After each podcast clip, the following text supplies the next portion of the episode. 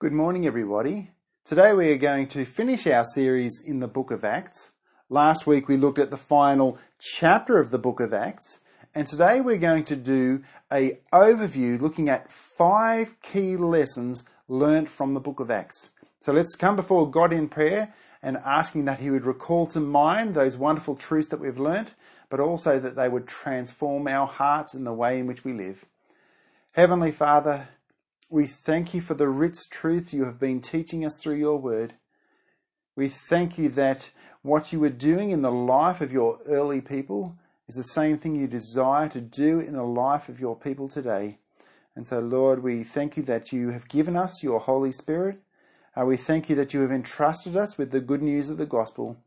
Help us to be good stewards of all you have given us, to live to proclaim the wonderful gospel of Jesus Christ. And we ask that you would work in us now. In his name, amen. It was in the first century, on the third floor of a rather warm torchlit room in Troas. Paul is in his last night there and is teaching the people for one final time before he departs. Now, things go on for a little while, and a young man named Eutychus, who's getting a little bit sleepy, decides he's going to take a seat in the window as a way of thinking a bit of fresh air is going to keep him awake. But in the end, he loses the battle.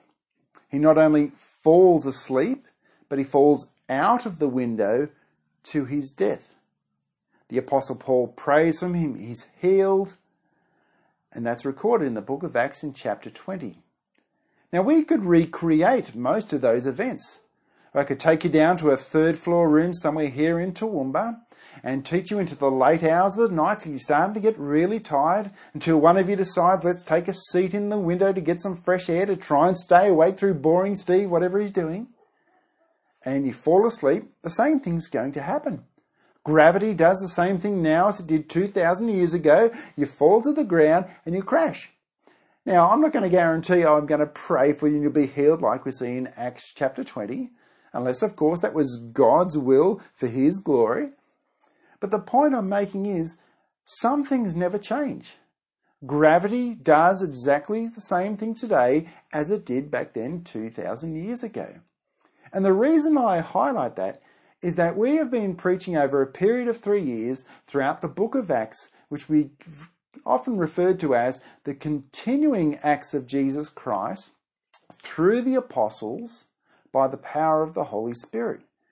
And if the writer of Hebrews is correct that Jesus Christ is the same yesterday, today, and forever, then what we're looking at this morning is not just five lessons that are helpful for those in the first century, but five lessons for us today and forevermore. Now, originally we started preaching through the book of Acts in 2018 as a follow on from our discipleship training school, an eight week program to, to make and mature disciples that we put together. Now, we knew, always knew from the beginning that an eight part training course is never going to guarantee transformation in the hearts and lives of people, nor adding another 44 sermons on top of that. But one of the bonuses that we've had by spending three years and over 44 sermons is we've been able to slow down, take a look at the details, but also to, over three years, to constantly be bringing to mind God's heart and mission to make and mature disciples of all peoples. Now, I realise some of you can't even remember what was in the sermon last week never mind what was preached back in 2018. So we're going to look at five key lessons from the book of Acts, which are number one, that you are empowered to witness. Number two, mission happens where you are. Number three, the church was devoted to growth and multiplication. Number four, God cannot be stopped. And number five, where the church grew, sorry, where the word grew, the church grew. So starting with, you are empowered to witness. Now, I remember when I was a young Christian, I thought evangelism was something that the evangelists do. Sort of like when Paul talks about it in Ephesians chapter 4, verses 11 and 12, and he says, And he gave apostles and the prophets and the evangelists and shepherds and teachers to equip the saints for the works of ministry, for the building up of the body of Christ. That clearly some were evangelists, and whoa, isn't it great that I wasn't that person? But what we come to see is that from the perspective of every single New Testament author, is there's an expectation that if you are a follower of Jesus Christ, you are by nature called to bear witness to Jesus Christ and his gospel. That's even evident in the basic Great Commission of Matthew chapter 28, verses 18 to 20, where Jesus says, All authority in heaven and earth has been given to me. Go therefore and make disciples of all nations baptizing them in the name of the Father and of the Son and of the Holy Spirit, teaching them to observe all that I have commanded you, and behold, I am with you always to the end of the age. Jesus says that when a disciple is made, they are to be taught to observe or to practice everything that he had commanded them. In other words, it is self perpetuating. That the disciples that are made are also commanded to make disciples who multiply and so on and so on. You could say a similar thing about Timothy as Paul is writing to Timothy in 2 Timothy chapter 4 verse 5. Timothy's not an evangelist per se, but Paul encourages him to do the work of an evangelist. What's really interesting is in all of the New Testament, Guess how many people get called an evangelist? Only one. It's not Paul, who saw lots of people come to faith. It's not Peter. It's not John. It is Philip, who wasn't even one of the twelve apostles. One of the opening commands of Acts shares it in this way. It says, And you will receive power when the Holy Spirit comes upon you, and you will be my witnesses in Jerusalem and in all Judea and Samaria and to the ends of the earth. Now, what that verse says is more than just providing an outline to the book, which does, in a sense, provide an outline. We see ministry as they bear witness both in Jerusalem, then to Judea and Samaria, then to the ends of the earth. But it also is an account of what happens when the Holy Spirit comes into the life of every Christian. You receive power to bear witness, amongst many other things. Now, for a lot of Christians, this terminology of being a witness or witnessing kind of makes us cringe, kind of makes us feel inadequate, like, no, that's for someone else. I could never do something like that. I'm, I don't have the skills, I don't have the power to do something like that. Jesus says, when you receive the Spirit, which according to Ephesians 1 13 and 14 is when you come to faith in Christ, you receive power from God to be His witness, to be enabled to bear witness. And I need to remind myself that on a daily basis because I don't feel adequate to do so. But I know that God has placed His Spirit within me, and He has empowered me and every other Christian for this very purpose. I think sometimes when we read through the Gospels and through the book of Acts, we presume that Jesus chose 12 particularly gifted men who are naturally inclined to do this type of work. But that's completely the opposite of the accounts we have in the Gospels as Jesus calls the 12. They're just ordinary, everyday people fishermen, tax collectors. If anything, the book of Acts is a reminder of the power of God at work amongst weak people. The Holy Spirit is God's indwelling presence within you to empower you, every Christian, to be his witness. And because every Christian is empowered to be his witness, means that everywhere a Christian goes is a mission field. Or, in other words, mission happens where you are. Sometimes it's kind of sad when you hear the word mission or missionary spoken. The only narrow thought that people have is someone who goes overseas to maybe to a, to a country in Africa in order to do gospel ministry. Maybe someone you've got their photo of their family with their 20 kids on your fridge so you're reminded to pray for them. Or maybe you've gone on a short term mission trip and you think, I can't wait to go on another mission again. Well, I've got good news for you. You can be on mission every day of your life without needing to change your vocation, without even needing to leave your, your house. You can live in the exact same place you've always lived.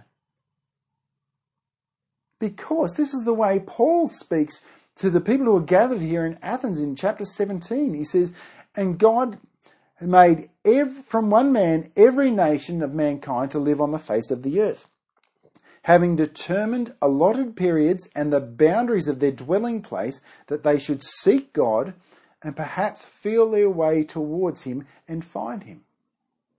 God has determined the number of days everyone will live, the very boundaries where people will live, for the set purpose that people might seek and find God.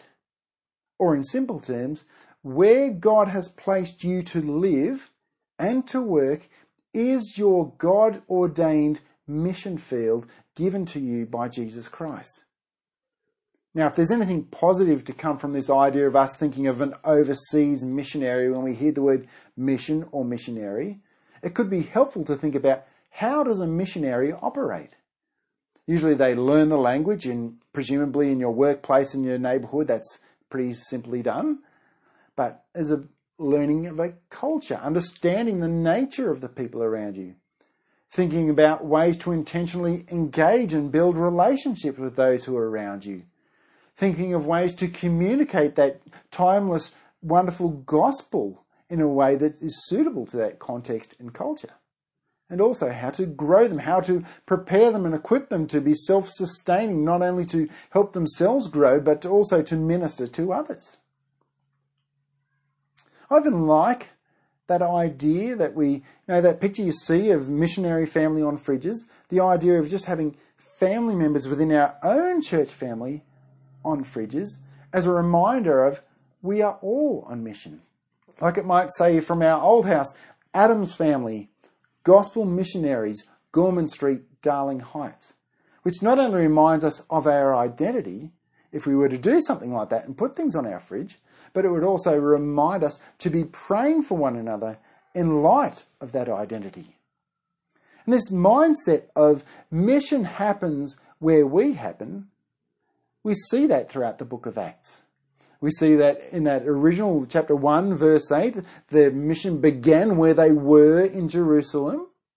But also when you come to Acts chapter 8, we see after the martyrdom of Stephen, said all of the Christians scattered, except for the apostles. So the apostles stayed back in Jerusalem, and the everyday Christians scattered, and without a command from the apostles saying, We're staying behind, you've got this work to do, they naturally began to preach the gospel wherever they went because this was part of their identity. Where Christians went, the gospel went, and missionary work continued to take place. So mission happens where God's people are, and where God's people are is where they gather, is where becomes church. The church which is devoted to growth and to multiplication. There's something just really infectious about encountering a new Christian their excitement, their enthusiasm. You just want more and more of it. And I'm always praying for Eastgate that we would see that happen, that God would bless us with new converts who come to trust in Jesus, and that enthusiasm would be infectious amongst our own people. As we start to understand ourselves as people who have received power to bear witness, that mission goes wherever God's people go. I love this description of the early church in Acts chapter 2, verses 42 to 47, which says this And they devoted themselves to the apostles' teaching, and the fellowship, and the breaking of bread, and to prayers. And awe came upon every soul, and many wonders and signs were being done through the apostles, and all who believed were together and had all things in common and they were selling their possessions and their belongings and distributing the proceeds to all as any had need. And day by day, attending the temple together and breaking bread in their homes, they received their food with glad and generous hearts, praising God and having favour with all the people. and the Lord added to their number day by day those who were being saved. It was a church that was devoted to things that would help them grow. They were devoted to the apostles' teaching, to the word itself. They were devoted to fellowship, to, to meeting together. They were devoted to the breaking of bread, whether that meant sharing a meal together or of communion, the term is used in both of those contexts, and to prayer. So the word, the gathering together, the breaking of bread, and to prayer, they were committed to. These were the things they were insistent upon. These were the th- things they considered to be non negotiable to their identity. This is what I do. And the response was this number one, awe came upon every soul as they were devoted, as these were the non negotiables of their life. And secondly, the Lord added to their number day by day those who were being saved. The outcome of their spiritual growth was awe and numeric growth. And as we continue through the book of Acts, we see that is a pattern we see throughout the book. We see the making of disciples, the maturing of disciples, the mobilizing of disciples, and the multiplying of disciples. We see this in Acts chapter 14, verses 21 to 23. And when they preached the gospel to that city and had made many disciples, they returned to Lystra and to Iconium and to Antioch, strengthening the souls of the disciples, encouraging them to continue in the faith, and saying that through many trans- tribulations we must enter the kingdom of God. And when they had appointed elders for them in every church, with prayer and fasting, they committed them to the Lord in whom they had believed. Paul was about making disciples. He would return to strengthen them. He would raise up and appoint elders and bring them before God in prayer, trusting that work would continue to go forward, grow, and multiply. That's what church looks like. A church, and leads them as that model about establishing, growing, maturing, sending out, multiplying. That's what we're about. That's what we're about as a church. And won't it be an exciting day when we start to send out equipped elders? As you know, we're already beginning a process of, of leadership development within our church. It's going to be exciting when we start to send out elders. And I'm not, not just talking about sending out Samuel, commissioning him to serve into another church somewhere else, which he'll probably be doing sometime in the next 18 months. But what about when we start to either plant another church out of the Eastgate Bible Church or sending out elders to, to help in the ministry of another church? God's people are always growing, always multiplying as God enables them to. This is God's plan for the church, and this is a God who cannot be stopped. Both Psalm 115 and 135 both have a phrase saying that God does whatever he pleases. This is a sign of a God who has all authority, all power. Every single thing that he sets out to accomplish, he accomplishes. He has no rivals. He has no challenges. He has nothing that can hinder him from carrying out the very things that he plans to achieve. And as the church began to grow, the Jewish leaders began to get concerned. What do we do about this? And so the council met together in Acts chapter 5, and this was the advice given to them by the rabbi Gamaliel. He says, So in the present case, I tell you, keep away from these men and leave them alone. For if this plan is of sorry, if for this plan or this undertaking is of man, it will fail. But if it is of God, you will not be able to overthrow them. You might even be found to be opposing God. So they took his advice. He's not a Christian. He is a Jewish rabbi, but he understands that if this has come from man, it's going to come to nothing. But he also recognizes that if this has come from God, you can't stop it because God achieves every single thing that he sets out to achieve. And throughout the book of Acts, we have seen things which to the human eye would seem to be an unconquerable hindrance. That it's going to bring these things to a complete stop. Yet they have nothing by way of hindering the plans of God. For example, in Acts chapter 12 and chapter 16, we see two occasions where God's servants are placed in prison. On one occasion, an angel helps Peter get out. On the second occasion, there's an earthquake provided by God, and the people are able to get out against all of the odds. We see Saul in Acts chapter 9 the one who appeared to be the greatest opponent to, to the Christian church, the greatest opponent to Jesus Christ, yet in his encounter with Jesus Christ becomes the greatest instrument for the furtherance of the gospel throughout all of the rest of the book of Acts. Or remember a couple of weeks ago as we see Paul had appealed to have his case heard by Caesar and he's, he's headed to Rome by ship. There's a time when they're in such a tumultuous storm for 14 days that every single person on board on that ship has given up any hope whatsoever of being saved. And yet they are saved, and Paul does make it to Rome. And then last week we were reminded that even though Paul was chained to a Roman soldier, he says, but the word of God is not chained. He still continued to have a, a, powerful, fruitful ministry by those who would come to hear him, and he would teach them about the kingdom about Jesus Christ, and he'd write a number of letters that we have in our New Testament that we still benefit from today. This is the same God that you and I serve. The same God that John says in 1 John 5 14 and 15 that if we ask anything according to his will, we have those requests that we ask of him. There's no little asterisk and a little footnote with fine print that says, as long as you don't ask for anything too big or anything outside of the ordinary, says that if it is God's will, what you ask for, you will have it. No matter how big, no matter how grand that is.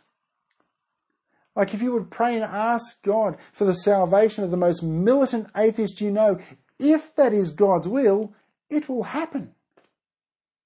If you pray that God might use you as someone who feels the least capable of talking to someone about Jesus, yet it is God's will to work through you as a powerful instrument, it will happen.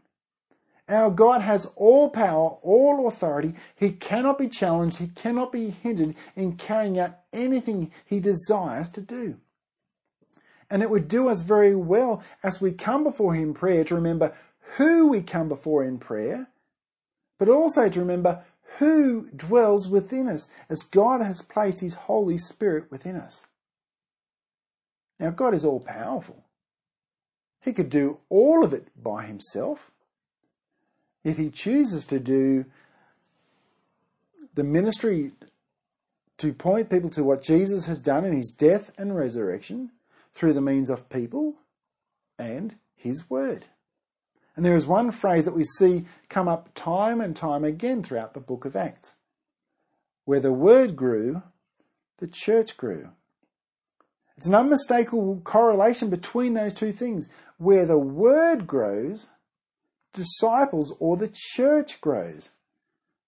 Acts chapter 6, verse 7 And the word of God continued to increase, and the number of the disciples multiplied greatly in Jerusalem, and a great many of the priests also became obedient to the faith. It says a similar thing in chapter 12, verse 24 the word of God grew and multiplied. Now, you're probably aware the mission statement of Eastgate Bible Church is to know the word, to live the word, to proclaim the word for the glory of the name. When we speak of the word, we're not just speaking only of the written word, the scriptures, but the incarnate word, Jesus Christ. We are to be a people who, who know the written word, who live the written word, who proclaim the written word, but are people who also know the incarnate word Jesus, who live Jesus, who proclaim Jesus.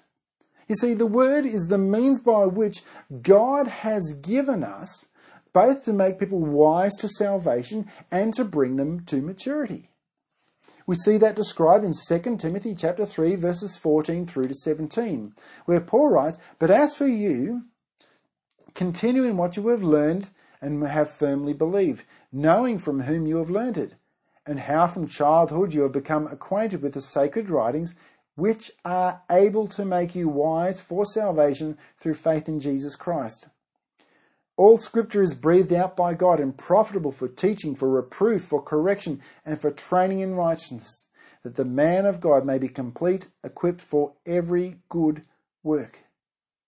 This is the word of God we have seen that cannot be chained, cannot be bound, is able to make you wise for salvation and complete and equipped for every good work.